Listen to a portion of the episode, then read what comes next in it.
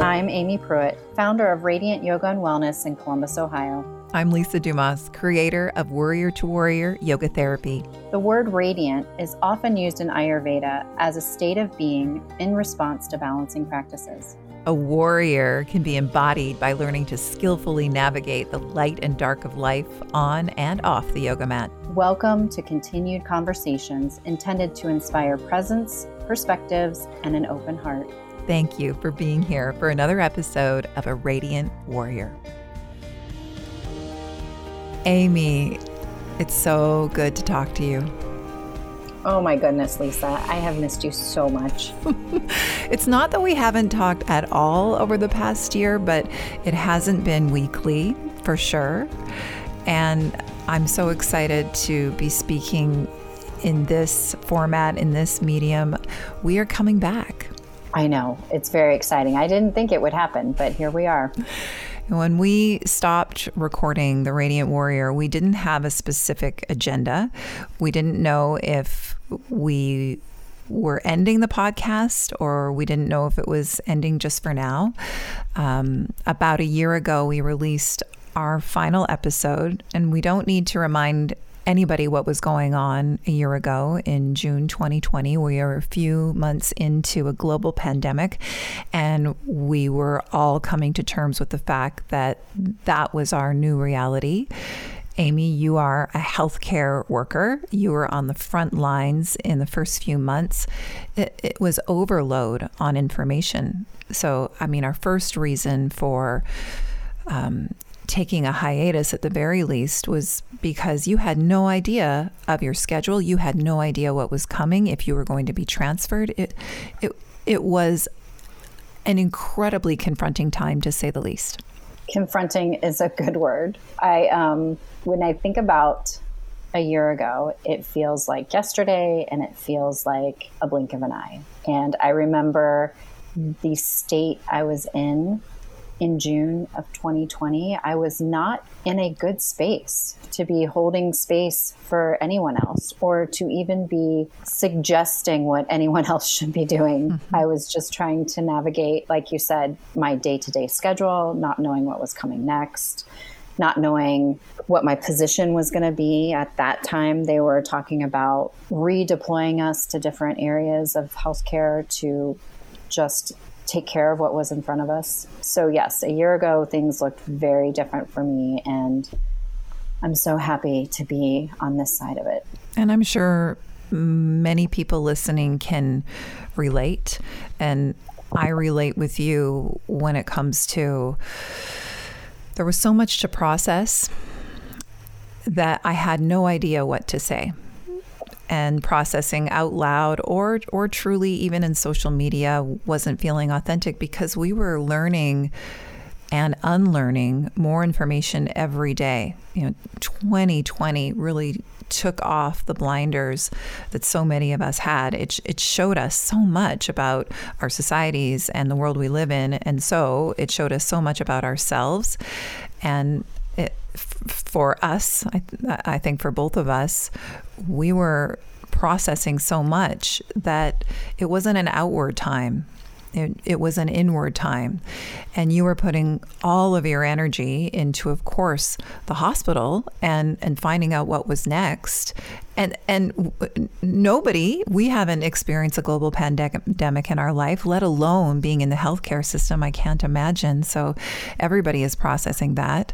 And because at the time you and i already had the technology down i mean we're recording this episode in two different sides of the country. We were in two different countries at that time and we're going to update you a little bit about where we find ourselves now. But we already had the technology where we were using zoom for some of our teachings.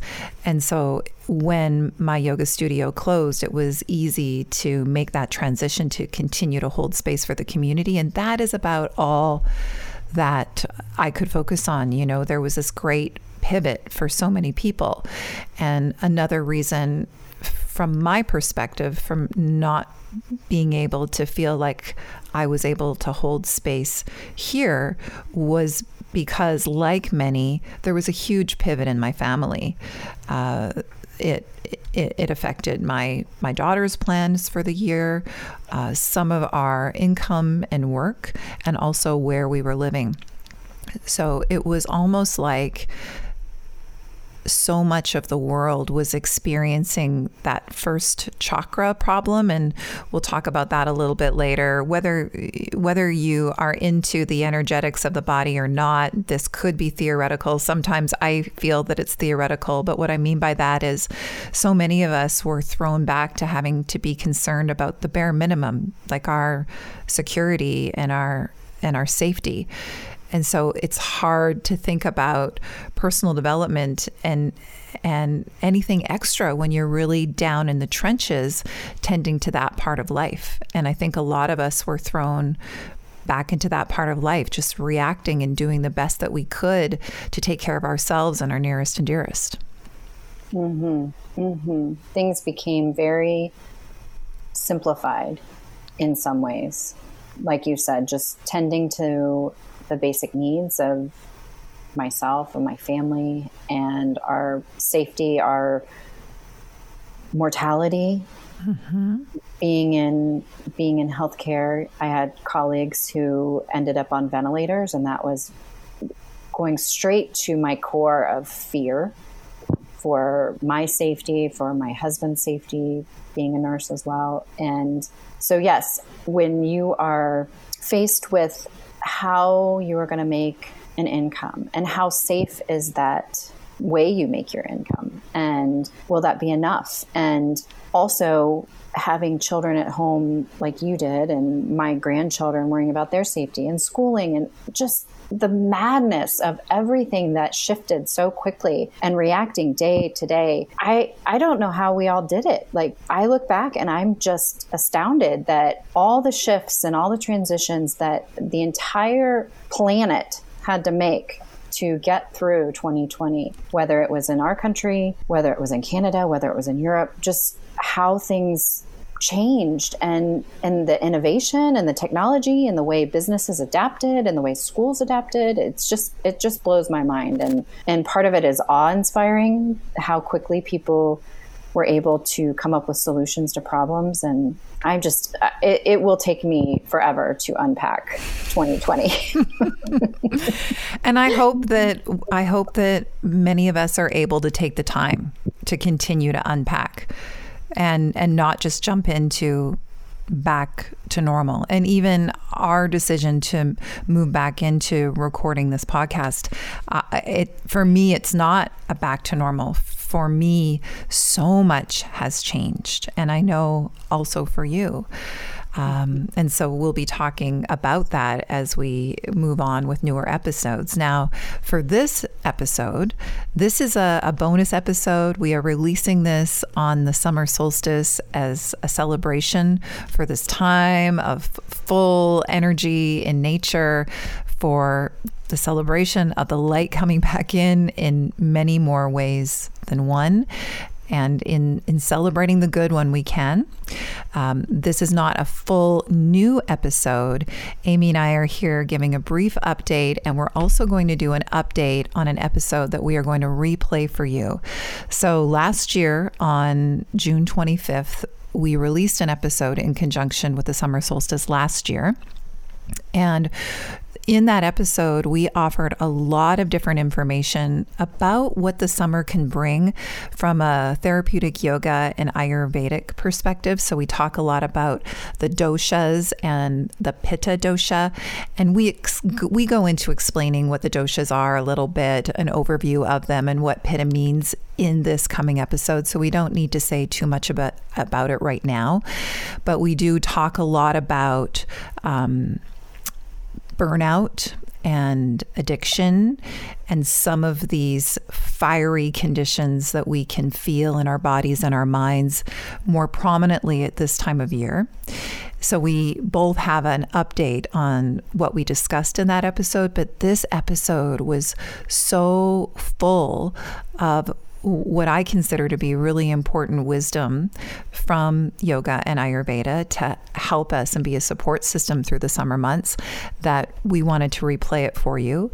We also offered a seven week live series last year at this time called A Radiant Summer, and we were giving our students that joined us live everything that we know really about staying balanced and feeling cool in many more ways than one in our body in our minds and, and more of an open heart throughout the summer months.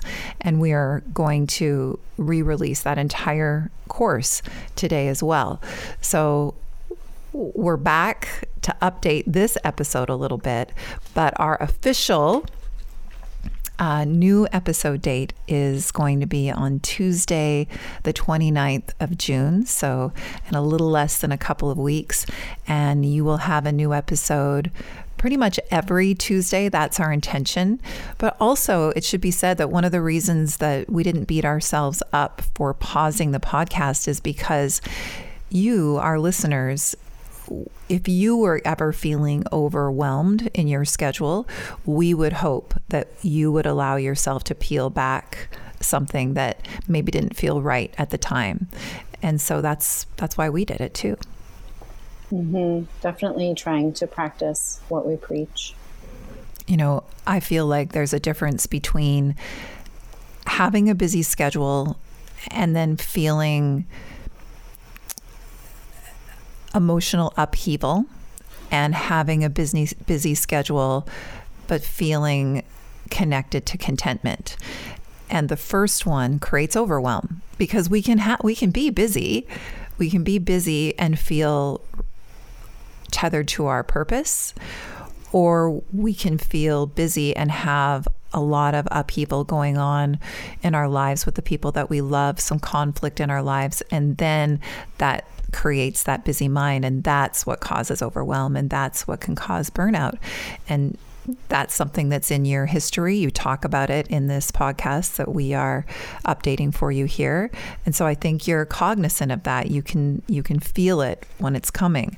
And me too. And that's the first update that I'll offer going into this replay of this podcast is we talk a lot about how to balance pitta many of us are dominant in pitta and that's wonderful. There's light and dark in all of these doshas. Not one is better than the other. We're only talking about when a dosha becomes imbalanced it's when we can start to, to feel uh, imbalances within ourselves. And again there's nothing wrong with that but if it's affecting your life you may want some support. But my most recent teacher one of the gifts that he has given the world with how he views pitta is balancing it means to really sensitize yourself to the attributes of it. So, not only feeling the physical heat in your body, but starting to notice when frustration, irritation, burnout, starting to notice when that heat is rising. So, learning to become very sensitized to yourself, noticing am I going for a run today because it's Wednesday and this is my running day, even though it's hot outside and I'm really tired? Or can we allow ourselves to move in a different way that day that, that keeps us moving, that, that keeps us feeling as though we're still honoring our wellness goals, but it's it's something that's kinder. It's something that is more cooling to our bodies and our minds. So that's the first update that I'll offer for the episode we're about to share. So after we released that episode and we put the podcast on hold, I really needed those lessons in my own life. My life's work on myself has been overcoming burnout and grief. And to have such a time in our history where I felt like that's all I was feeling last summer was intense burnout and horrible grief. Having the teachings of Ayurveda and having the teachings of yoga and surrender and releasing of attachments and feeling that fire in me just rise to the surface constantly last summer. I rage cleaned my house quite often to try to dispel some of that mm-hmm. fiery energy. I allowed myself to not try to be all the things all the time and watched people around me try to keep their motivation going and have these challenges and these goals and seeing these memes that said if if you don't come out of quarantine with a six pack, what were you doing? And and and feeling so opposite of that.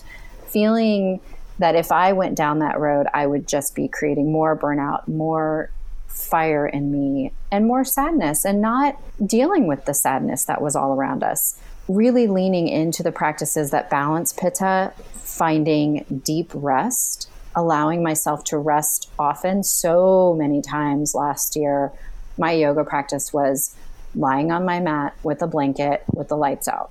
And that was my complete yoga practice. And that's what I needed to balance everything else that was going on. Any kind of cooling practices, any kind of restful practices, not trying to channel this energy that we would normally be expending with all of our quote unquote normal activities before the pandemic, seeing how people were trying to just replace their activities or replace what they were doing with other things, I just set that down. And it was the best thing I could have ever done for myself last summer to not move further into what I quote unquote should be doing with my time when I wasn't at the hospital, what I should be doing with my body to better utilize our quarantine time. I just gave myself such grace last year, and I'm very thankful for that. My tendency could have been to move further into creating, doing, being more aggravating pitta, becoming more angry, becoming more overheated, moving further into burnout,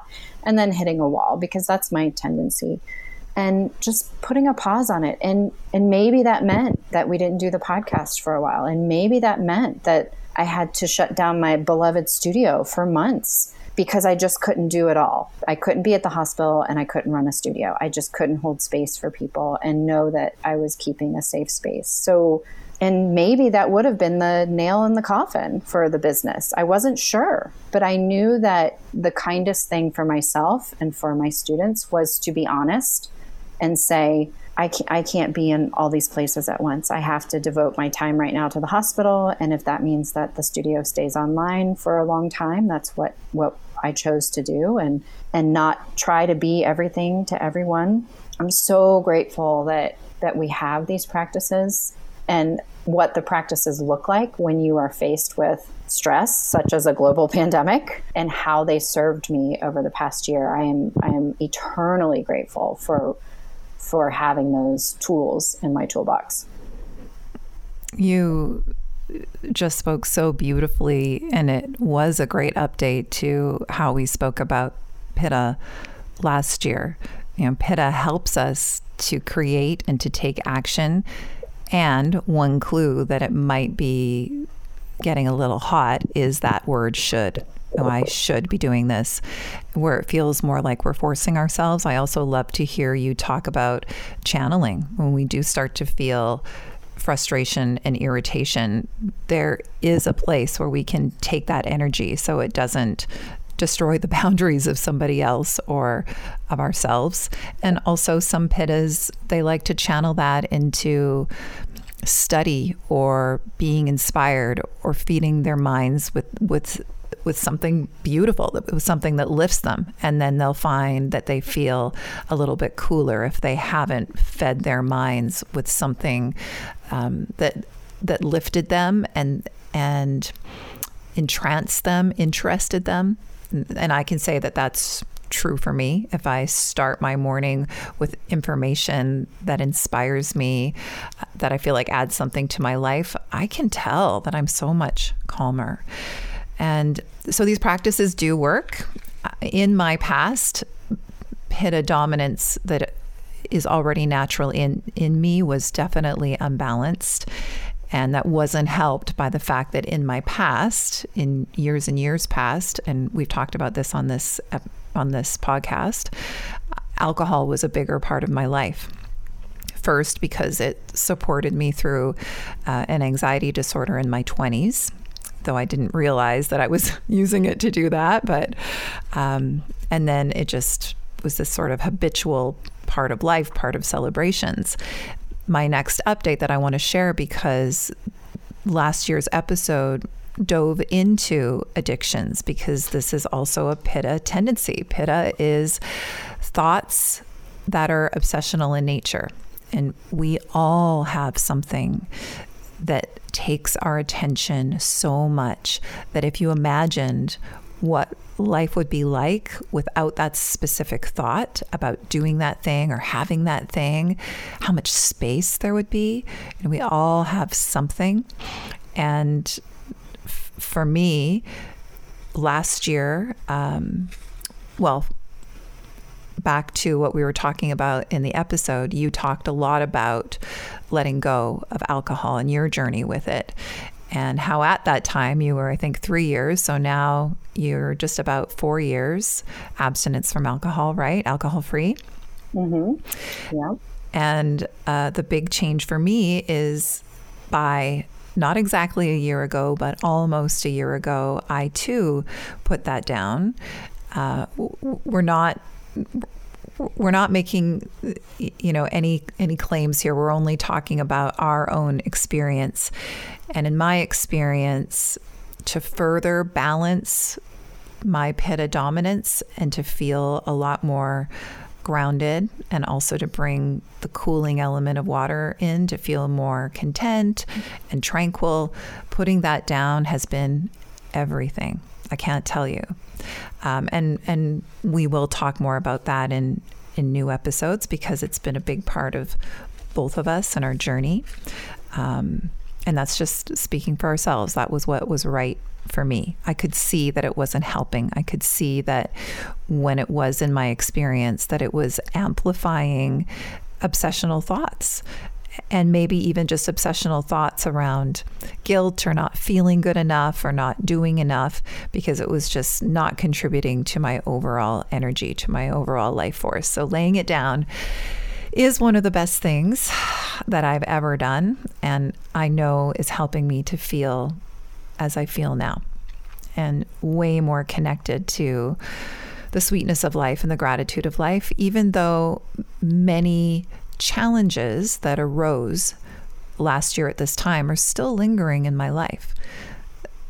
There are people that I love dearly that are suffering. There was already a mental health crisis, we know this, and many of us felt everything that we suffered with spike last year. And if there's one really big reason why I wanted to do this again is this is what I do as a yoga therapist, the only reason that I left radio and and and these jobs where you're working for somebody and there's you know the paycheck all the time is is mm-hmm. because I suffered for so long with disordered anxiety and that is just spiking and on the rise with so many people now. And I can be a part I can help you know, mm-hmm. for for some people, I can help. There's help out there. I'm so gratified actually to see how much help there is everywhere you look. You only just have to type anxiety into any social media feed and you will get so much inspiration and so much information, so much more than there was when it first reared its head in my life in my early 20s. And I want to be a part of that. So that is a big reason why I wanted to share my voice in a broader way. And not to mention that, you know, you're all listening. We we had no idea. We're not great at or maybe I'll just speak to me. For me, I'm not great at looking at numbers and but my husband, he's in the broadcasting and podcasting space and has been for a bit. And so he looks at the back end, right, the dashboards of some of these podcasts because he is involved in some as well. And he said, You need to come and look at something. And, you know, Amy, you and I hadn't thought about the podcast in a while. We were still talking. It was just always there, something that who knows, maybe we we're going to go back to one day, but we hadn't discussed it in a long time. And he said, Look at this. And you all are listening still every single day to our past episodes. And the episode that we're about to replay for you here in moments uh, about supporting yourself in the summer, that was one of our most listened to. I mean, hundreds and hundreds and hundreds of you listened to it. And I feel I feel really honored by that because, to be completely honest, Amy and I were very thoughtful about the content that we offered. And it did, you know, we, we put a lot of energy into sharing what we shared, hoping it would be helpful, hoping it would be useful. And so it was quite amazing to see that, you know, you're listening. And so we, if you're listening, we want to be here. I think it's it just goes to show that I might feel like I'm the only one who suffers in a certain way or you might feel like you're the only one who suffers in a certain way. But we all have these things happen in our lives and that connection with somebody who can know what you're going through and to speak honestly and openly about maybe the not so pretty parts of life or areas where we just really struggle and to have somebody else in the world that maybe has a similar struggle makes you feel so much less alone. And and I think that's what connects us all is when we share our stories and we tell the truth and we don't try to paint a picture that is all roses but say you know there's some other stuff in my life that maybe I'm not so proud of, or maybe that I really struggle with, or that I, you know,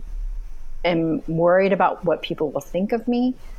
When we tell the truth, that just breaks down walls and, and we find the connection with other people. And I know for myself, it makes me feel like I'm not alone. So when you say, when Cliff ran the numbers and saw that people were listening, that's what that's what it told me is is we're making connections and and hopefully someone else doesn't feel so alone when they hear our stories. Mm-hmm. And connection is one of the antidotes to feeling the sensations of out of balance pitta, which you'll hear more about in this episode. Connection. That is our intention coming back is to continue to create connection and community. And we have some new ideas about how we can do that and keep learning and unlearning and growing together and not going back to normal. Mm-hmm. I'm not interested in that.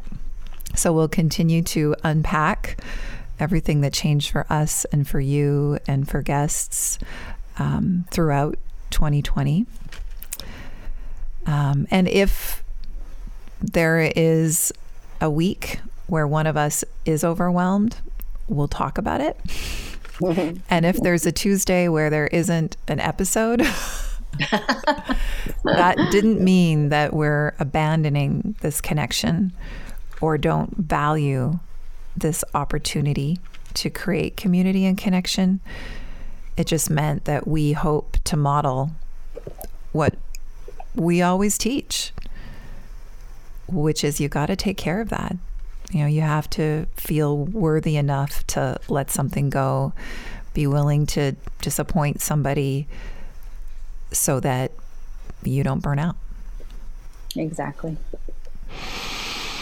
Okay, so without further ado, one note about this podcast replay there is a bit of a click on my end. And I was remembering that I was recording my part from my parents' home. I quarantined for the entire summer with my parents at their very spacious home in the Okanagan Valley in Canada while my husband relocated and took care of our home in Southern California. And while my daughter still attempted to launch herself in the middle of a pandemic. So, so I was on a, a, not so great laptop with not so great headphones, and you won't have to worry about that sound issue moving forward. But just a note to the listener that there is just every once in a while a slight click on my audio and on my side, um, and a reminder that we will come back with our bigger updates to our regularly scheduled programming, but not back to normal on, um, on Tuesdays, heading forward starting on Tuesday, the 29th. Happy solstice. If you are interested in learning more about the program A Radiant Summer that we are re releasing, it is such a robust course.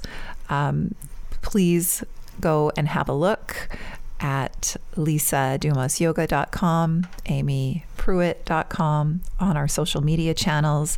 Join us at the Radiant Warrior community in Facebook. We're going to come up with some more ideas of how we can continue our connection there. And thank you so much for being here. It means a lot to us.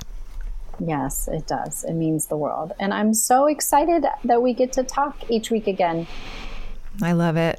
So inspiring to talk to a friend that you feel really safe with and I hope for everybody listening that that you have somebody in your life that really sees you because that is also just incredibly healing and cooling for our systems. I love you. I love you.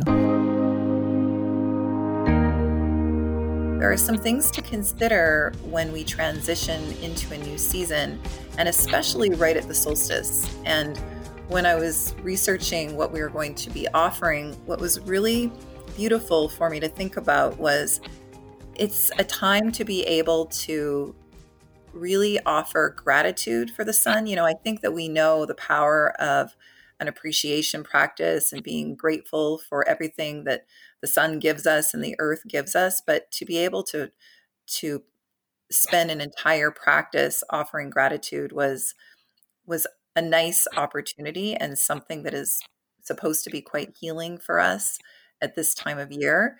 And also what my research was showing up is that in different cultures around the world in our history there have been a lot of festivals that are um, marking the arrival of summer, and those festivals have a lot of fire in them. And because the element of fire symbolizes the life giving nature of the sun. And then that brought to mind the element of fire and how Ayurveda relates the element of fire to one of the doshas called Pitta. And summer is actually Pitta season. So uh, there's a lot to discuss here to let people know about how this dosha can affect our bodies, our minds, our our emotions, the way we relate with each other, what we might deal with when it comes to um, inflammation and physical disorders, and the way we might think. So, do you want to share um, with our listeners a little bit about pitta and what it is? So in Ayurveda, Ayurveda classifies us primarily through three doshas vata, pitta, and kapha. And you have probably heard us talk quite a bit about vata on this podcast. Vata is considered the king of doshas, that it um, kind of pushes the other doshas around. But this is pitta season. So summer becomes pitta season. Pitta is the dosha in Ayurveda that's made up of fire and water.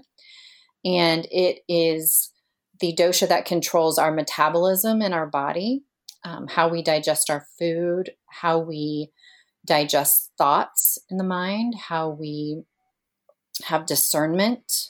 It governs the emotion of anger. And it can be put out of balance by too much heat. So if you have a strong pitta dosha, everyone has all three doshas in us, but if you primarily have a dominant dosha of pitta, summer may you might have some extra challenges during the summer. As it gets hotter outside you might find yourself hotter on the inside. Your emotions might be shorter. You might tend towards anger or becoming critical or sharp you might feel the heat much more than somebody else. You might not like the heat or feel like you get overheated easily. You might have problems sleeping when it's hot. Um, someone with a pitta dosha typically does not have problems sleeping, but if they get hot, that's going to what be what wakes them up and cause them to not be able to get back to sleep. They can become hangry if they don't eat when they are expecting to eat. So, having regular meals for pitta is very beneficial. And this is the time of year where pittas can tend more towards burnout because of the heat. They they are the doers and the leaders and the entrepreneurs and the bosses and that heat might be stoking their fire even more to get stuff done. And the real work for Pitta during this time of year is to be mindful and slow down and show some gratitude towards everything that they have in their life to help counterbalance that burnout. Um, they might see the longer days as an opportunity to get more work done, and and that's where their work really comes in. You know that they need to schedule periods of rest and vacation and go to the beach and sit in the ocean and go to a lake and and find all the ways that they can cool off but but they can really struggle with this time of year because it's stoking their fire even more and then they can tip into pitta imbalance yeah i think the dosha model is so helpful and beautiful because it's definitely symbolic right we're talking mm-hmm. about having these different elements in our body but when you learn about each dosha, how it affects us on different levels, it does match up with Western science in many different ways. And then I also love it because it offers a very holistic way of harmonizing each of the doshas. So I really, I really love that. And we might know that we are a pitta personality, as you say, if we are somebody who will work really hard, wants to get all of the things done. And another way that we know we're pitta is let's say we love to exercise and we'll push ourselves, even if we're really hot and sweating, we'll still push ourselves because we want to hit that goal of 100 push ups or whatever, even if we're completely shaking and our alignment is off and we're dripping with sweat, we'll just keep going. It's that no pain, no gain philosophy. And I thought that was really interesting because I definitely have that part of myself in my history where I was a runner and I would run until I told myself I was done. So I would run for the clock because I was going to go and run for an hour rather than listening to my body. And for a lot of people who are pitta, there's a desensitization to, that's going on that we may not even realize when we're overheating.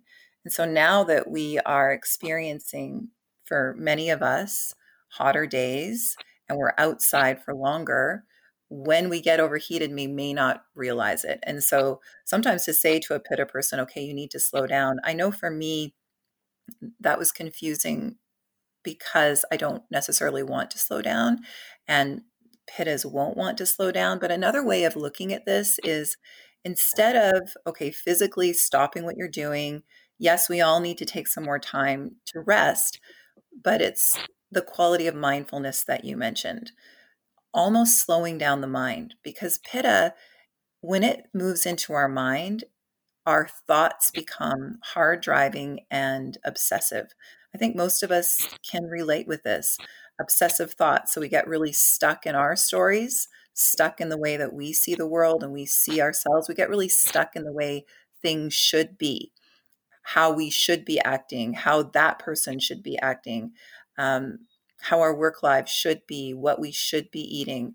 And when we get stuck in those obsessive thinking, you know, that can really lead into anxiousness, that can also lead into addictive tendencies, which we're going to talk about on this episode because, you know, summer comes with its own challenges, but not to mention where we find ourselves in the world in this time of COVID and in this time of racial inequality and so many people waking up. But we'll get back to that. But for people whose minds are on that sort of one track, the work of mindfulness, so the work of being able to sort of sit behind our thoughts and witness them rather than identify with them. Nobody's saying that's easy, but that's really the heart of all of these practices is even to discern what doshas are within us. It takes a certain level of mindfulness to notice okay, where am I feeling heat in my body? Where am I feeling coolness in my body? Um, how does this bite of food affect me, not just in my body, but in my energy levels and in my mind? How does this color affect me? How does this season affect me? And rather than being judgmental and telling ourselves stories about that, just being able to be curious about that. And that is a big reason why I love the dosha model because it invites us to be compassionate, it invites us to be curious and um, notice what is working for us and what is not. Mm-hmm. Yeah. And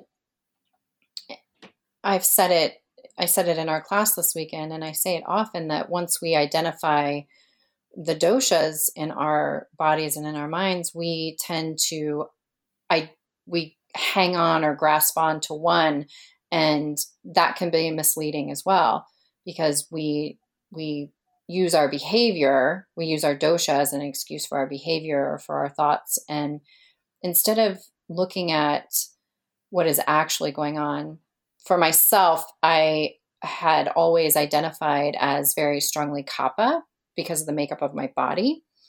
And I have a, a kapha body, I have kapha hair, I, you know, like, um, I felt like my heart was really kapha.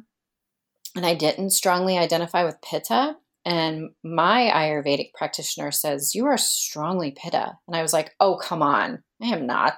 I'm mm-hmm. You know, that's what I mm-hmm. am.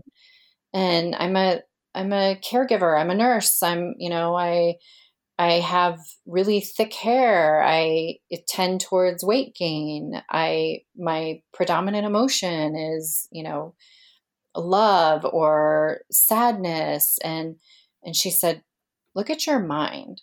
And I was struggling with burnout. Like my whole reason for going to see her was because I was burnout. And I had to look at my actions because I was I, it was like this whole part of me that I wasn't even recognizing about being this overachiever and and I would relentlessly pursue certifications and degrees and positions at work and be on the next committee and want to put another accomplishment check next to my name totally blind to the fact that these were all very pitta actions because I could I wasn't a pitta, no way. And and it took somebody really holding up the mirror to say you are burnt out. You are so burnt out and look at you are co- you are the cause of this. You are driving yourself into burnout because you are not being mindful of your energy, you're not being mindful of your lifestyle, you're not being mindful of what is enough. Like when is it going to be enough? Like when was I going to be satisfied? Never. And um, so it it's sometimes we need some help too identifying what is going on with us with the doshas. I think you're really speaking to the importance of opening up to other perspectives and that piggybacks on the topic that we talked about last week, which is the ability to hold more than one thought in our mind. And that is challenging for human beings because we only have our specific lens. And that's the beauty of learning. And that's the, the beauty of holding space for other ideas. And just like we're noticing in our outer world right now, you know, something that we taught at our solstice class is this is a nice time to notice our interconnectedness, not just with nature, but with each other. And while the media shows us all the ways that we are divided right now, we can also hold the other true thought that we have a great deal of interconnectedness and that is being shown to us through social media and the sharing of all of these new ideas and the sharing of information that is waking us up to our our racial biases like you're speaking on a micro level of an experience that you had of somebody else illuminating something about you for yourself that then helps you to expand your perspective. And I feel like that's happening on this macro level. And it's challenging for people. And, you know, not just the, the pitta mind that has the story and it's hard to see things in another way. It is hard for everybody to change and see things in a new way. And we're seeing that as well. And I'm hopeful with the changes that are happening that we can see that that's what we have in common as well. You know our our attachment to the way things are and our inability to change it's actually something that we have in common. Mhm mhm i i totally agree. I totally agree. And when it comes to the season of summer and the dosha of pitta however that might be even a little harder to change you know our attachment to thinking in a certain way. And that can lead to a, a lot of suffering. And that's the heart of all of these practices. It's basically like we all suffer as human beings because we all have minds and we all have our stories, and we suffer because of them. And it's so challenging for us to be in present centered thinking, to be just right here, right now. And that is really the ultimate practice, no matter what dosha you are. So, right now around the world, we see an imbalance of vata, which is related to the element of air and ether. And it's very destabilizing. It's about things changing, it's about turbulence, it's about chaos. And so I think on this universal level, there is an imbalance and a turbulence and so much change going on. And then the rest of our doshas, the rest of our constitutions, whether we talk about it from a Western perspective or an Ayurvedic perspective, the rest of our constitutions are going to be unbalanced because of that. So I wouldn't be surprised if our tendencies are being heightened right now. Um, and mindfulness is really the answer. Uh, practices that allow us to be present so that when we read that post on social media and we have an experience of an emotion, are we able to take a moment and watch that emotion and let that guide us into information about why we're being triggered rather than sort of immediately responding i mean mm-hmm. is, not that the oh the the lesson um, that we all learn is you know kind of responding immediately out of an emotion without without being present and being a little bit more mindful that that can be a challenge for us being mindful of what else is coming up. You know, it's very difficult right now where we are in this world to sit with our minds because there is a lot to suffer about. There is. Mm-hmm. And for many people that struggle with any form of addiction, whether that be a lot of social media, a lot of food, alcohol, drugs, sex, you know, this is really a way to take ourselves out of the discomfort of our minds and even though it may seem so simple, the practice of mindfulness can be incredibly helpful there. Uh, I know for myself and for a lot of clients that are coming to me that have struggled in the past with maybe food and alcohol, this time of isolation and this time of unrest and upheaval and confusion, it is just heightening all of those tendencies and the need to resist the discomfort that we feel within. It's just a reminder that these practices that we're learning in these systems can be helpful because we feel this discomfort in our body, you know, a craving, a craving to get out of suffering. And then we'll reach for something outside of ourselves when really the reminder is we have what we need if we can allow ourselves to sit in discomfort. And then we should talk about that a lot of what we're reaching for in the summer months, because we've been taught that that's what summer is all about, can even imbalance us further. Mm-hmm. Yeah, I, I, what you said about the emotion, like there's a lot to be outraged right now in the mm-hmm. world. There's a, there's a lot to be that that we should feel outraged about, or that we are feeling outraged about. But like you said, bringing in that mindfulness to also be mindful of periods of rest that we cannot carry on the work of of working on whatever is causing us to be outraged if we 24/7 live in outrage. Like we have to also find periods of rest so that we can continue to do what needs to be done. That's really interesting because I know for me and a lot of other people that I talk about that have in the past or do right now struggle with um, over drinking or the overconsumption of food. It's only when they have that first sip that they actually feel like there's been some sort of shift that allows rest, that it doesn't feel like a busy mind can shut down until um, that first drink. And it's such an experience of calm that it then allows them to rest. And I hear that story time and time again. And I offered a practice once to a client you know, based on some work that I did with myself. We're talking about the doshas, we're talking about pitta and how it's kind of related to the element of fire and that hard driving personality and other systems and in western psychology you might even relate that to um, the masculine. And we're not talking about gender here at all. We're talking again in symbolic terms in order for us to understand our psyche.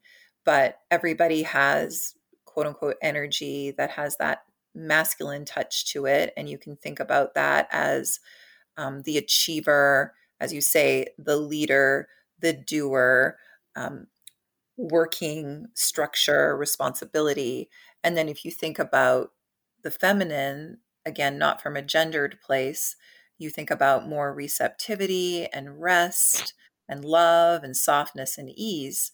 And the practice of yoga is all about the perfect marriage and harmony of these two qualities. Like on our yoga mat or in our movements, we don't want to be too rigid and have it be all about power and force we want to have power and strength, but then within that structure, we want to be able to be fluid and be relaxed. Like the ultimate yoga practice is called relaxation and action. And then we know that yogis, what we're practicing on the mat, we're really practicing for the yoga of our life. And how can we find relaxation and action out in the world?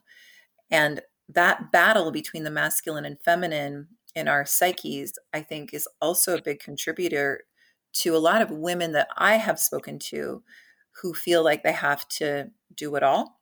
Mm-hmm. And maybe this is also a pitta element in these specific women um, that I've worked with and and that I've spoken to, and then I can speak to myself as well. And it feels like you know the wine or whatever it is, this the substance. As soon as it comes in, it softens that quality and it allows more of the fluid flow of the feminine, something that our culture is missing completely honestly. I mean if you speak to the teacher that we had on our our show mary campbell that's really one of her big concerns when she looks at our culture and the patriarchy how she doesn't see a lot of of femininity and the healing power of that. What are what are your thoughts? We've never talked about that before. What are your thoughts about how alcohol can kind of ha- have the masculine or even let's say the pitta stand down for a moment and you're able to take a breath and finally feel like you can relax. Well i think i can only speak for you know myself and like my relationship with alcohol. You know i was in that state of a very masculine way of living as far as doing and achieving and working and and not allowing the more feminine aspects of myself to rise. Um, and so it, it wasn't a natural way for me to be in the world. And I was suffering from that burnout and frustration. And so, what I was seeking when I was living this unnatural way was relief. You know, mm-hmm. I needed, I wanted relief and I was uncomfortable. And when we look for those things to ease our discomfort, whether it's reaching for a drink or reaching for sugar or numbing out in some way. That's what I was seeking. I was seeking relief. And pittas don't innately give themselves permission to rest. And so for me, having that pitta mind, I wasn't giving myself any permission to rest, any permission to slow down. And so then I turned to alcohol to create that bridge to rest, what I thought was rest, what I thought was relief, when really it didn't allow me to rest. Um, but it, like you said, it gave you that moment of like taking an exhale, like, oh, okay. Um, but then it came with its a whole host of other things. And if pittas could tap into that mindfulness instead, that permission to turn it off for a minute, to if they're sitting in discomfort, a, an uncomfortable feeling, I don't think has ever killed somebody, but we think it will. And we want to run from that discomfort and we want to squash that discomfort. And so then we look for other things to flip that switch for us. And what worked for me was realizing that what my coping mechanisms were weren't working anymore or they weren't beneficial to me. And what I was truly seeking was relief of discomfort and rest, that I had to sit in the discomfort. And it wasn't as bad as I thought it was going to be. I didn't die from it. And then I could navigate to the other side and then I could find rest. So removing that, what I thought was the bridge to rest, alcohol, sugar, distraction, and then actually facing discomfort, facing what wasn't working, overworking, overdoing, achieving, burned myself out, looking at that instead, instead of, you know, I thought I was just going to continue on that way of life. I'm going to keep doing, keep working, keep achieving, keep doing the things, but I just need something else to help me keep doing those things. When actually I needed to really examine what was working and what wasn't so that I didn't need the addictions to cope with the things that weren't working in my life. Does that make sense? Yes. And, you know, part of what you said, we sure don't want to rain on a summer parade here. However, um, during this time of year when a lot of our celebrations are centered around sugar and alcohol, it is the consumption of alcohol and sugar that is actually really aggravating to pitta. And I mm-hmm. only say that just, you know, take it as a form of education because educating myself about my own constitution and what worked for me when it came to what I was consuming and not was and continues to be kind of a part of my healing and recognizing that even though I want something and I like something and um, doesn't mean that it's good for me or that I even have to have it. So, you know, this is not intended to to be a lecture at all, but only just informative. And that was something that I didn't know until I learned more about the Pitta dosha and how any if we have that in our we all have that in our constitution, but as we say, if we are even a little bit predominant in that, this is the season where it might become even more out of balance. And if we are adding fuel to the fire, so to speak, then we might notice some of the conditions that can arise from pitta, pitta's flame roaring a little bit high. And that can be that that obsessive thinking gets a little bit more and it's a little bit harder to open up to broader perspectives. That can be inflammatory conditions.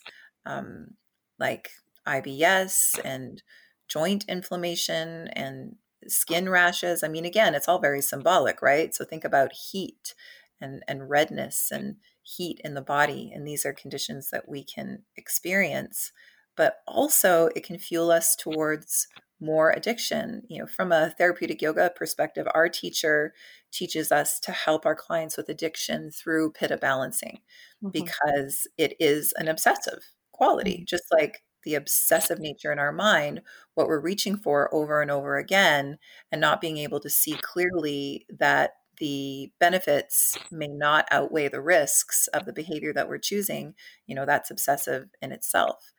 As you say, cooling down the fire, not necessarily with just stopping and putting cold things in your body, not at all, mm-hmm. but but cool think about cooling down that hot angry mind with the energy of love and the mm. energy of gratitude. And that comes back to this time of year and how nature is just naturally going through its transitions. And we're not used to looking outside and noticing that what we see outside is affecting us within. And now might be the time, you know, to, to take some time to notice the beauty of your surroundings. It's actually very healing for a pitta mind. And pittas do not do enjoy beauty. And when they look up from their work and their thoughts and their to-do list and take some time to do that, that in itself can be really balancing. Have you found that for yourself? Mm-hmm. Absolutely. It can take a long time to get a pitta to look up from their work, and there can be resistance because they love a plan and they like to complete a plan and they don't like to deviate from the plan. They do not do well with detours. And so there can be resistance from from Pitta to stop what they're doing and look up from their work, like you say, and enjoy their surroundings because they are afraid of losing that momentum. They have a real struggle of giving themselves permission to to not do something, to not complete something, to not take control of something. And so that is the struggle of Pitta.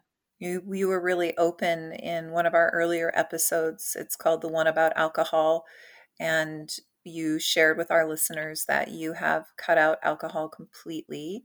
Mm-hmm. Would you be comfortable sharing a little bit more about the path you took and the journey that you took for your recovery? Because aren't you over three years? Where where are you mm-hmm. in your sobriety? Almost four years. Three and a half. Yeah. Three and, three and a half. So October. Um, yeah. So for me, it it required complete abstinence. I wasn't um I wasn't somebody who had success cutting out alcohol by saying, "Oh, I'm going to moderate," or "Oh, I'm going to only drink on the weekends," or "Oh, you know," because I was in such deep burnout that I was constantly re, re looking for relief, and and so for me, it took complete abstinence to cut the ties with alcohol, and and for me, that works in other things too. If I'm going to cut sugar out of my life, it's going to have to be, I'm going to have to cut it completely out because I'm not going to navigate well in trying to say, oh, I'm, I'm going to cut back because I'm not, I, I know myself and I'm just, I don't do well with that. So for me, it was 100%. I just had to say no. And, and if somebody is questioning their relationship, say with alcohol, doing something like a, a 30 day challenge could be a real eye opener for you. If if you've tried to cut back or you're questioning your relationship with alcohol or it's just not serving you in a positive way, then maybe cut it out completely and that can give you a lot of information about how alcohol plays in your life, whether it's serving you in a positive way or whether it's something that you could really do without. You know, try it for try a complete abstinence for a set amount of time. There's plenty of um, things we do in our culture, like um, dry January or sober October or um, things like that. And and culturally, that can be a struggle because a lot of our activities revolve around alcohol. And and I know for myself, I got a ton of questions from people around me why aren't you drinking? Why do you what, have a drink? Here's a drink. Can I get you something to drink? And when you say no, I'm good, or no, I'm not drinking right now, or no, I'm not drinking, or no, I don't drink. There's there can be a lot of questions just because as a culture we tend to drink a lot. And that can be a struggle, especially for Pitta people because they are success driven. And so it can be viewed as a negative that you're not drinking or a failure that you can't drink appropriately or so for me it was abstinence that was the real key and then surrounding myself with whatever I needed. So I was really compassionate during that time about not trying to quit everything. I wasn't going to quit alcohol and sugar and fatty foods and I wasn't going to try to suddenly learn how to run a 5K and um, make my bed every morning. I was just going to work on this one thing and make that sustainable. Because if I had tried to do all the things, then I would have probably burn out on all the things and not have been as successful with removing alcohol. So if I can offer anything, it's just to just to focus on one thing, but focus on that one thing with laser sharp focus, like Pittas can. Pittas can really hone in on on wanting this one thing to be successful. So if it's something that you want to remove from your life, whether it's alcohol or sugar, eh, this might be the time that really you find success because during the pitta season there can be a lot of focus and a lot of discernment. That could be the thing because of the heating qualities of alcohol that it could exacerbate the negative effects of alcohol or how it affects you, this could be a really great time to try it. That's such a key point that you made. The qualities that Pitta have of being very focused and intense and able to complete tasks can be thrown in to tasks that are skillful for us. So, my teacher has said, and I've heard this in other places, and I really believe it we're all addicted. We're all addicted to something. And eh, being able to throw those qualities into getting very interested in pursuits that are helpful for us is something that we can do. But I'm curious because, you know, we're talking about the pitta mind and how that contributes to obsessive thinking and then obsession can also equate addictive behaviors. What led you to that full and total abstinence? Because you're talking about the choice that you make, but was it first a practice of mindfulness, like really noticing that the risks were outweighing the benefits for you, that the negatives were outweighing the positives, and then was there a re-education of of the mind?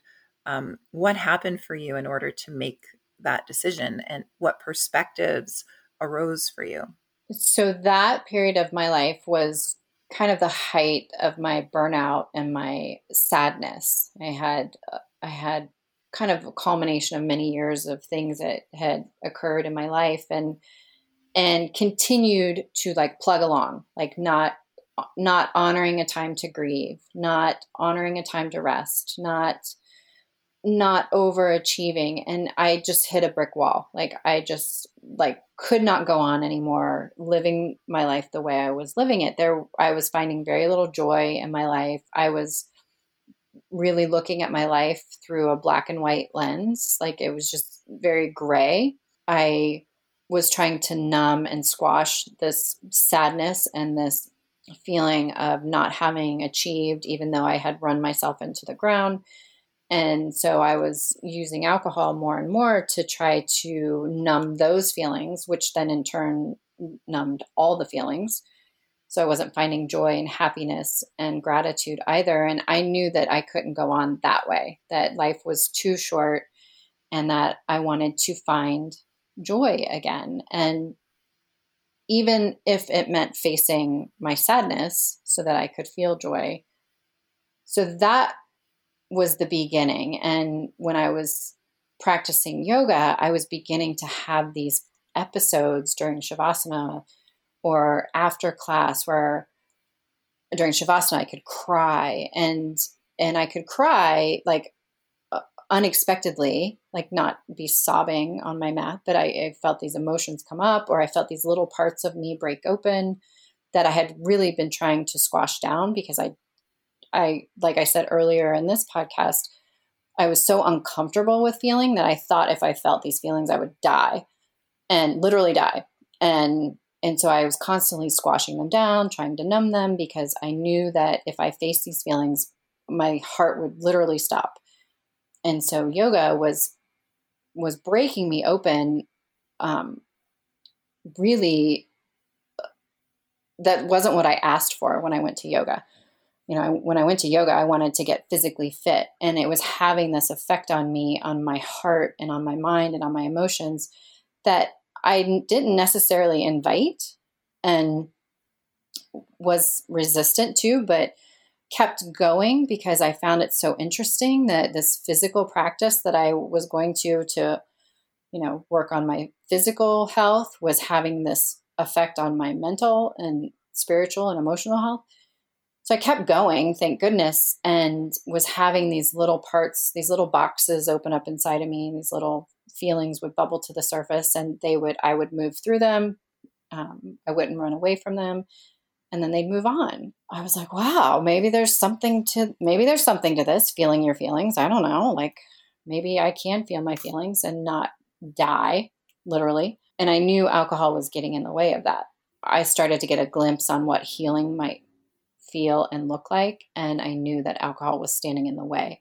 And if I was going to have the rest of my life be authentic and and live an examined life because I didn't want to come to the end of my life and still have it be that black and white movie that I didn't feel anything through, then I felt like that would be more heartbreaking than the heartbreak that I wasn't willing to feel and move on from. Yeah.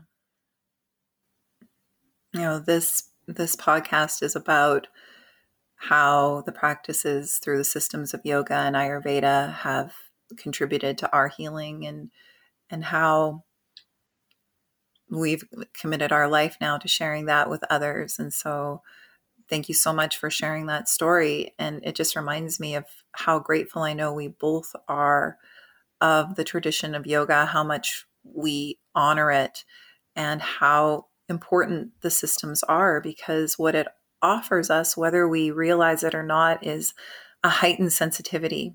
You are called to be so sensitive on the yoga mat to notice what your body is doing and what your breath is doing in a way that we have never been asked to before in our culture.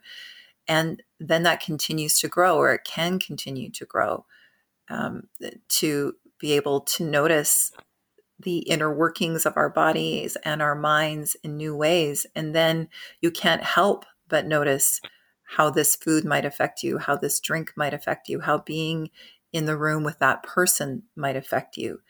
You can fight it for a while, but if you continue down this path, you will not be able to ignore it for long because whatever that substance is or that person or that activity or maybe even that that television show or that book it will affect you in such a negative way that it will um, cause you to get sick. And you you will be asked to pay attention. And i love your story of paying attention. And um, you know i think that you're a model for a lot of people listening because I think a lot of us have been paying attention, but it's also scary to listen to that voice because so much of our identity is around the way that we've been living, and so much of our culture is also associated with working hard and playing hard.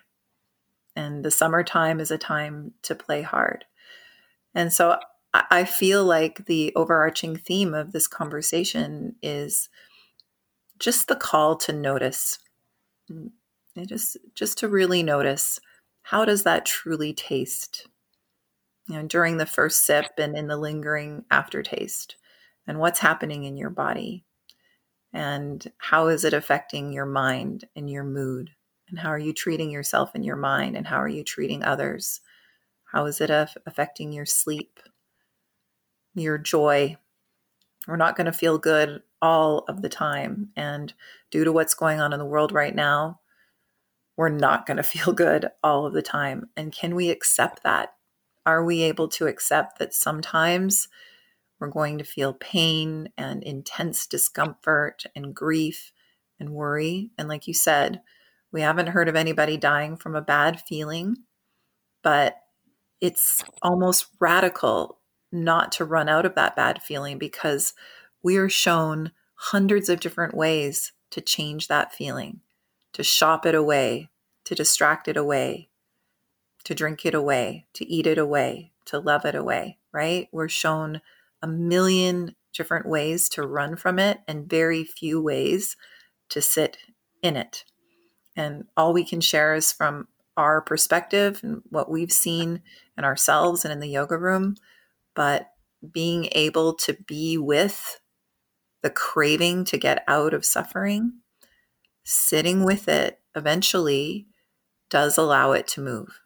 And it's almost like we're then adding that element of water um, and earth to the element of fire is we're allowing ourselves to get present which is grounding and we're allowing what we're stuck in to flow.